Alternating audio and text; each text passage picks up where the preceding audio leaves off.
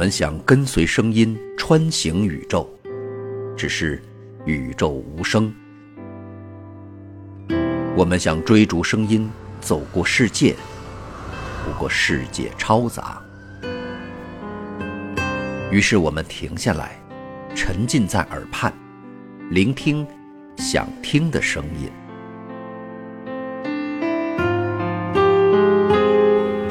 欢迎来到给小白白的有声书。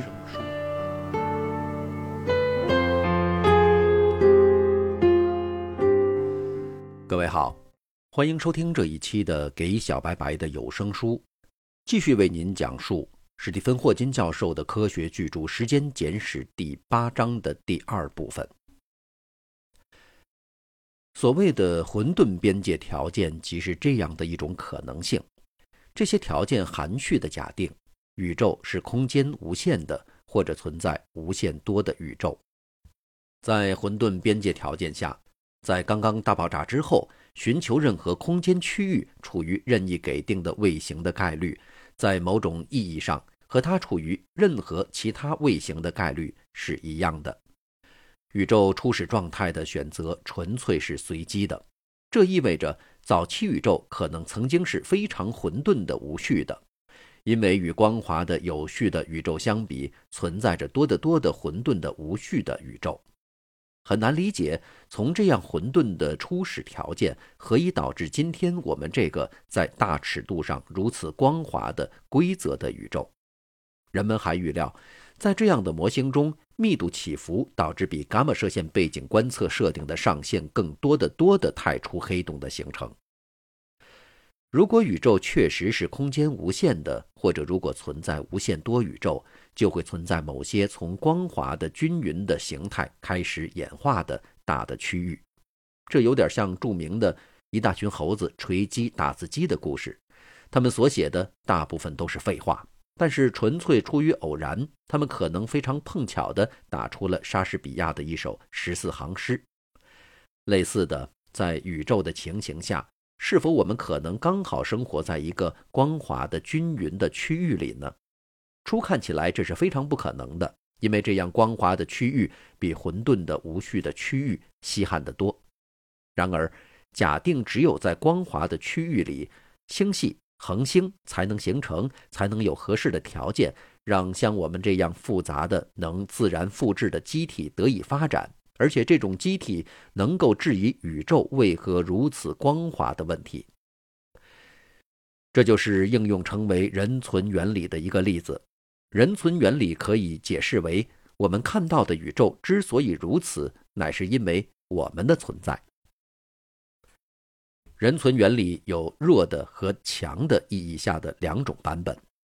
弱人存原理是讲，在一个大的或具有无限空间和或时间的宇宙里，只有在某些时空有限的区域里，才存在智慧生命发展的必要条件。因此，在这些区域中，如果智慧生物观察到他们在宇宙的位置满足他们存在的必要条件，他们就不应感到惊讶。这有点像生活在富裕街坊的富人看不到任何贫穷。应用弱人存原理的一个例子是解释为何大爆炸发生于大约一百亿年之前，智慧生物大约需要那么长时间演化。正如前面解释的，一个早代的恒星必须首先形成，这些恒星将原先的一些氢和氦转化成像碳和氧这样的元素。由这些元素构成我们，然后恒星作为超新星而爆发，其裂片去形成其他恒星和行星，其中就包括我们的太阳系的那些。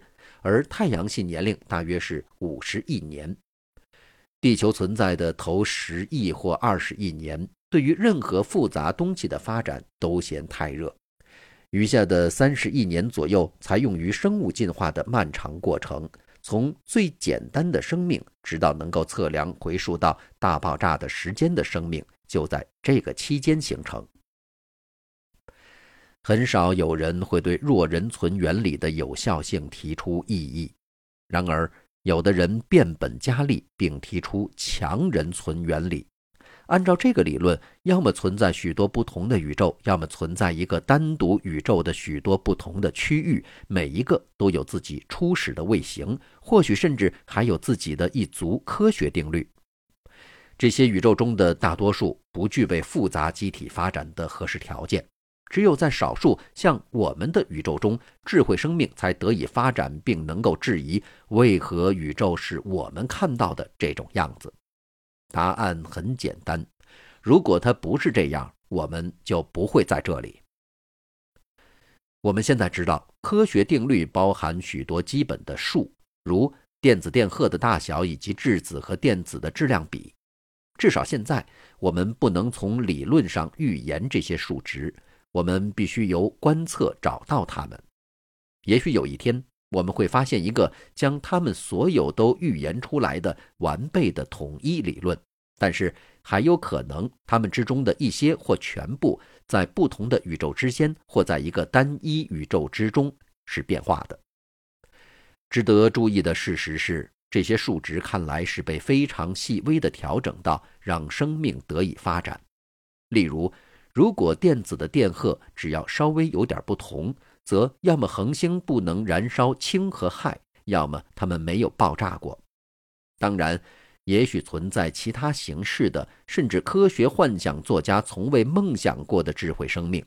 它并不需要像太阳这样恒星的光，或在恒星中制造出并在它爆炸时被抛到空间去的更重的化学元素。尽管如此，看来很清楚，允许任何智慧生命形式的发展的数值范围相对是比较狭窄的。对于大部分数值的集合，宇宙也会产生。虽然它们也可以是非常美丽，可惜不包含任何一个能为如此美丽而倾倒的人。人们既可以认为这是在创生和科学定律选取中的神异的证据，也可以认为是对强人存原理的支持。人们可以提出一系列理由。来反对用强人存原理解释观察到的宇宙状态。首先，在何种意义上断定所有这些不同的宇宙存在？如果它们确实相互隔开，在其他宇宙中发生的事件，在我们自己的宇宙中就没有可观测的后果。所以，我们应该用经济原理将它们从理论中割除掉。另一方面，它们若仅仅是一个单独宇宙的不同区域，则在每个区域里的科学定律都必然是一样的，否则人们就不能从一个区域连续地运动到另外一个区域。在这种情况下，不同区域之间的仅有的不同是它们的初始结构。这样，强人存原理即归结为弱人存原理。对强人存原理的第二个意义是。它和整个科学史的潮流背道而驰。我们现代的图像是从托勒密和他的鼻祖们的地心宇宙论出发，通过哥白尼和伽利略的日心宇宙论发展而来。在此图像中，地球是一个中等大小的行星，它围绕着一个寻常的螺旋星系外围的普通恒星公转。而这个星系本身只是可观察到的宇宙中的大约一万亿个星系之一。然而，强人存原理却宣布，这整个庞大的构造仅仅是因为我们的缘故而存在，这是非常令人难以置信的。我们太阳系肯定是我们存在的前提，人们可以将之推广于我们的整个星系，作为让产生重元素的早代恒星存在的前提。但是，人们丝毫看不出存在任何其他星系的必要。宇宙在大尺度上也不必在每一方向上都必须如此一致和类似。如果人们能够证明宇宙的相当多不同的初始卫星会演化产生像我们今天观测到的宇宙，至少在弱的形式上，人们会对人存原理感到更满意。如果果真如此，则一个从某些随机的初始条件发展而来的宇宙，应当包含许多光滑均匀的区域，而且这些区域适合智慧生命演化。另一方面，如果必须极端仔细地选择宇宙的初始条件，才能导致在我们周围所看到的一切，宇宙就不太可能包含任何会出现生命的区域。在上述的热大爆炸模型中，热来不及从一个区域流到另一个区域，这意味着。宇宙的初始态在每一处必须刚好有同样的温度，才能说明我们在每一方向上看到的微波背景辐射都有同样温度。其初始的膨胀率也要非常精准的选取，才能使现在的膨胀率仍然这么接近于需要用以避免坍缩的临界速率。这表明。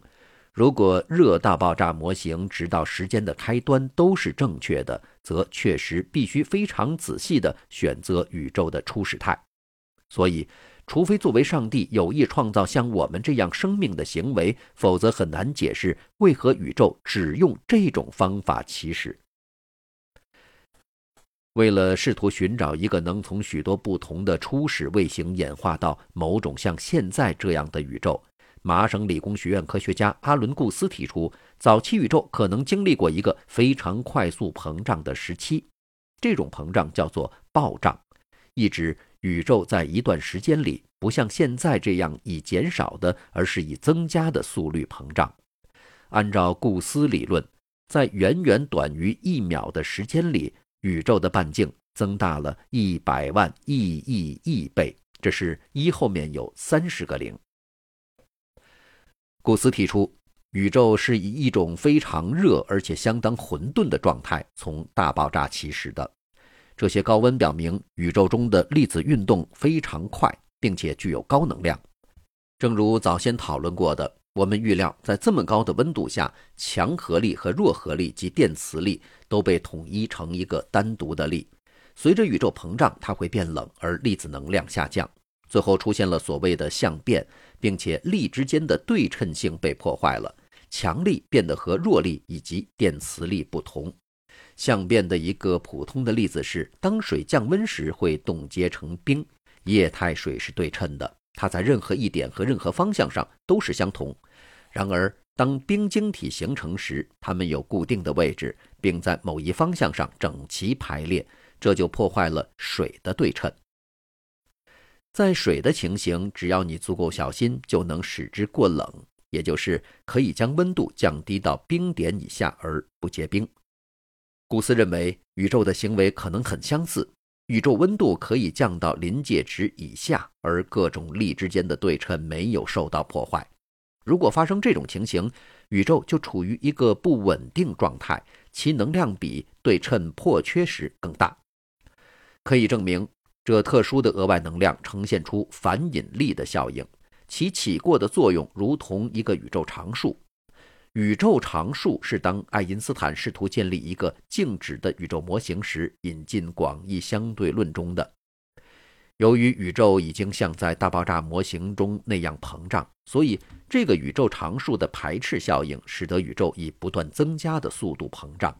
即使在一些物质粒子比平均数更多的区域，这一有效宇宙常数的排斥作用也超过了物质的引力吸引作用。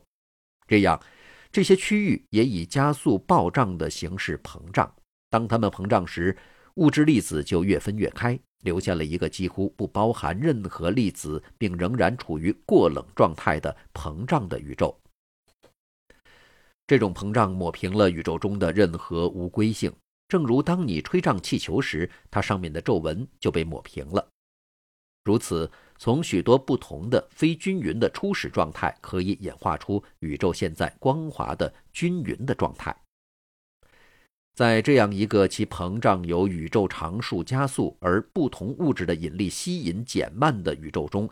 早期宇宙中的光就有足够的时间从一个区域旅行到另一个区域，这就解答了早先提出的为何在早期宇宙中的不同区域具有同样性质的问题。不但如此，宇宙的膨胀率也自动地变得非常接近由宇宙的能量密度决定的临界值。这就能够解释，不需假设宇宙初始膨胀率曾被非常仔细的选择过，为何现在的膨胀率仍然这么接近临界值。暴胀的思想还能解释为何在宇宙中存在这么多的物质。在我们能观察到的宇宙中，大约有一亿亿亿亿亿亿亿亿亿亿，这就是一后面有八十个零个粒子。它们从何而来？答案是在量子理论中，粒子可以以粒子反粒子对的形式由能量中创生出来。但这只不过又引出了能量从何而来的问题。答案是，宇宙的总能量准确为零。宇宙中的物质是由正能量产生的。然而，物质本身由于引力总是吸引，两块相互靠近的物质比两块分得很开的物质具有较少的能量，因为你必须消耗能量去克服把它们拉在一起的引力，才能将其分开。这样，在一定意义上。引力场具有负能量，在空间上大体一致的宇宙的情形中，我们可以证明这个负的引力能准确地抵消了物质所代表的正能量。这样，宇宙的总能量为零，而零的两倍仍然是零。这样，宇宙可以将其正的物质能和负的引力能都加倍，而不违反能量守恒。在宇宙正常膨胀时，这并没有发生。这时，当宇宙变大，物质能量密度下降。然而，这种情形确实发生于暴胀时期，因为当宇宙膨胀时，过冷态的能量密度保持不变。当宇宙体积加倍，正物质能和负引力能都加倍，这样总能量保持为零。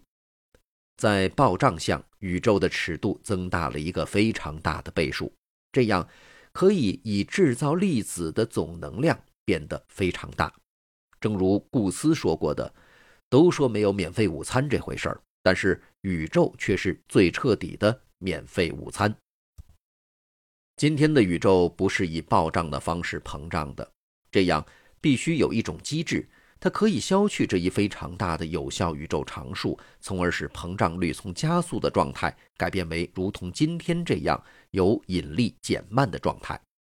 我们可以预料。在宇宙暴胀时，各种力之间的对称最终会破缺，正如过冷的水最终会凝固一样。这样，未破缺的对称态的额外能量就会释放，并将宇宙重新加热到刚好低于使各种力对称的临界温度。以后，宇宙就以标准的大爆炸模式继续膨胀并变冷。不过，现在我们可以解释为何宇宙刚好以临界速率膨胀，并且为何不同的区域具有相同的温度。在顾斯的原先设想中，相变是突然发生的，与在非常冷的水中出现冰晶体相当类似。其想法是，正如同沸腾的水围绕着蒸汽泡，新的对称破缺相的泡泡在原有的对称相中形成。设想泡泡膨胀并相互碰撞，直到整个宇宙处于新相。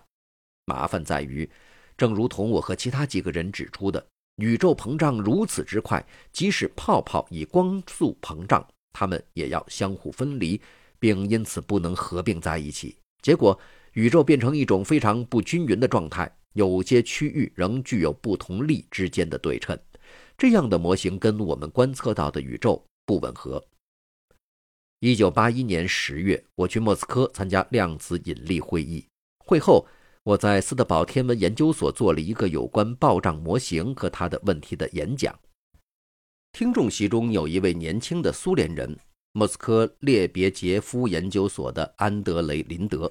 他说：“如果泡泡是如此之大，使得我们的宇宙区域被整个的包含在一个单独的泡泡之中，则可以避免泡泡不能合并在一起的困难。”为了使这个行得通，从对称相朝着对称破缺相的改变，必须在泡泡中发生的非常缓慢。不过，按照大统一理论，这是完全可能的。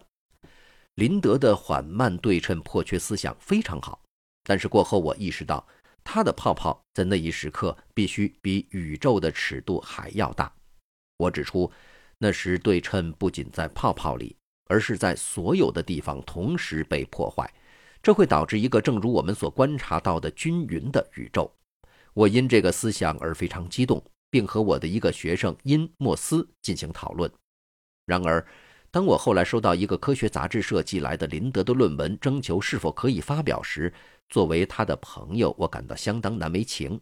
我答复说：“这里有一个关于泡泡比宇宙还大的瑕疵，但是里面关于缓慢对称破缺的基本思想是非常好的。我建议将此论文照原样发表。”因为林德要花几个月的时间去修改它，并且他寄到西方的任何东西还要通过审查。我和因莫斯便越俎代庖，为同一杂志写了一篇短文。我们在短文中指出这泡泡的问题，并提出如何将其解决。我从莫斯科返回的第二天，即要去费城接受富兰克林研究所的奖章。我的秘书朱迪。施展其不俗的魅力，说服了英国航空公司给他自己和我免费提供协和式飞机的广告旅行坐席。然而，在去机场的路上因大雨耽搁，我没有赶上航班。尽管如此，我最终还是到了费城，并得到奖章。之后，我应邀在费城的爵硕大学做了关于暴胀宇宙的演讲。我做了和在莫斯科一样的讲演，是关于暴胀宇宙的问题。几个月之后，宾州大学的保罗斯特恩哈特和安德鲁斯阿伯勒希特独立地提出了和林德非常相似的思想。现在，他们和林德分享以缓慢对称破缺的思想为基础的所谓新暴胀模型的荣誉。新暴胀模型是一个好的尝试，它能解释宇宙为何是这样。然而，我和其他几个人指出，至少在它原先的形式，它预言的微波背景辐射的温度变化要比观测到的大得多。后来的研究工作还对极早期宇宙中是否存在过这类需要的相变提出怀疑。我个人的意见是，现在新暴涨模型作为一个科学理论气数已尽，虽然还有很多人似乎不承认它的死亡，好像那理论还有生命力。一九八三年，林德提出一个更好的所谓混沌暴涨模型，在这个模型中没有相变和过冷，而代之以存在一个自旋为零的场。由于它的量子涨落，在早期宇宙的某些区域有大的场值，在那些区域中，场的能量起到宇宙常数的作用，它具有排斥的引力效应，而使这些区域以暴胀的形式膨胀。随着它们膨胀，它们中的场的能量慢慢减小，直到暴胀改变到犹如热大爆炸模型中的膨胀时为止。这些区域之一就成为可观察的宇宙。让我们现在看到，这个模型具有早先暴胀模型的所有优点，但是它并不取决于使人生疑的相变。此外，它还能给出微波背景辐射温度起伏的合理幅度，这与观测相符合。好，感谢您收听这一期的《给小白白的有声书》。在下期的节目当中，将会为您继续讲述本章的第三部分。下期节目，我们再见。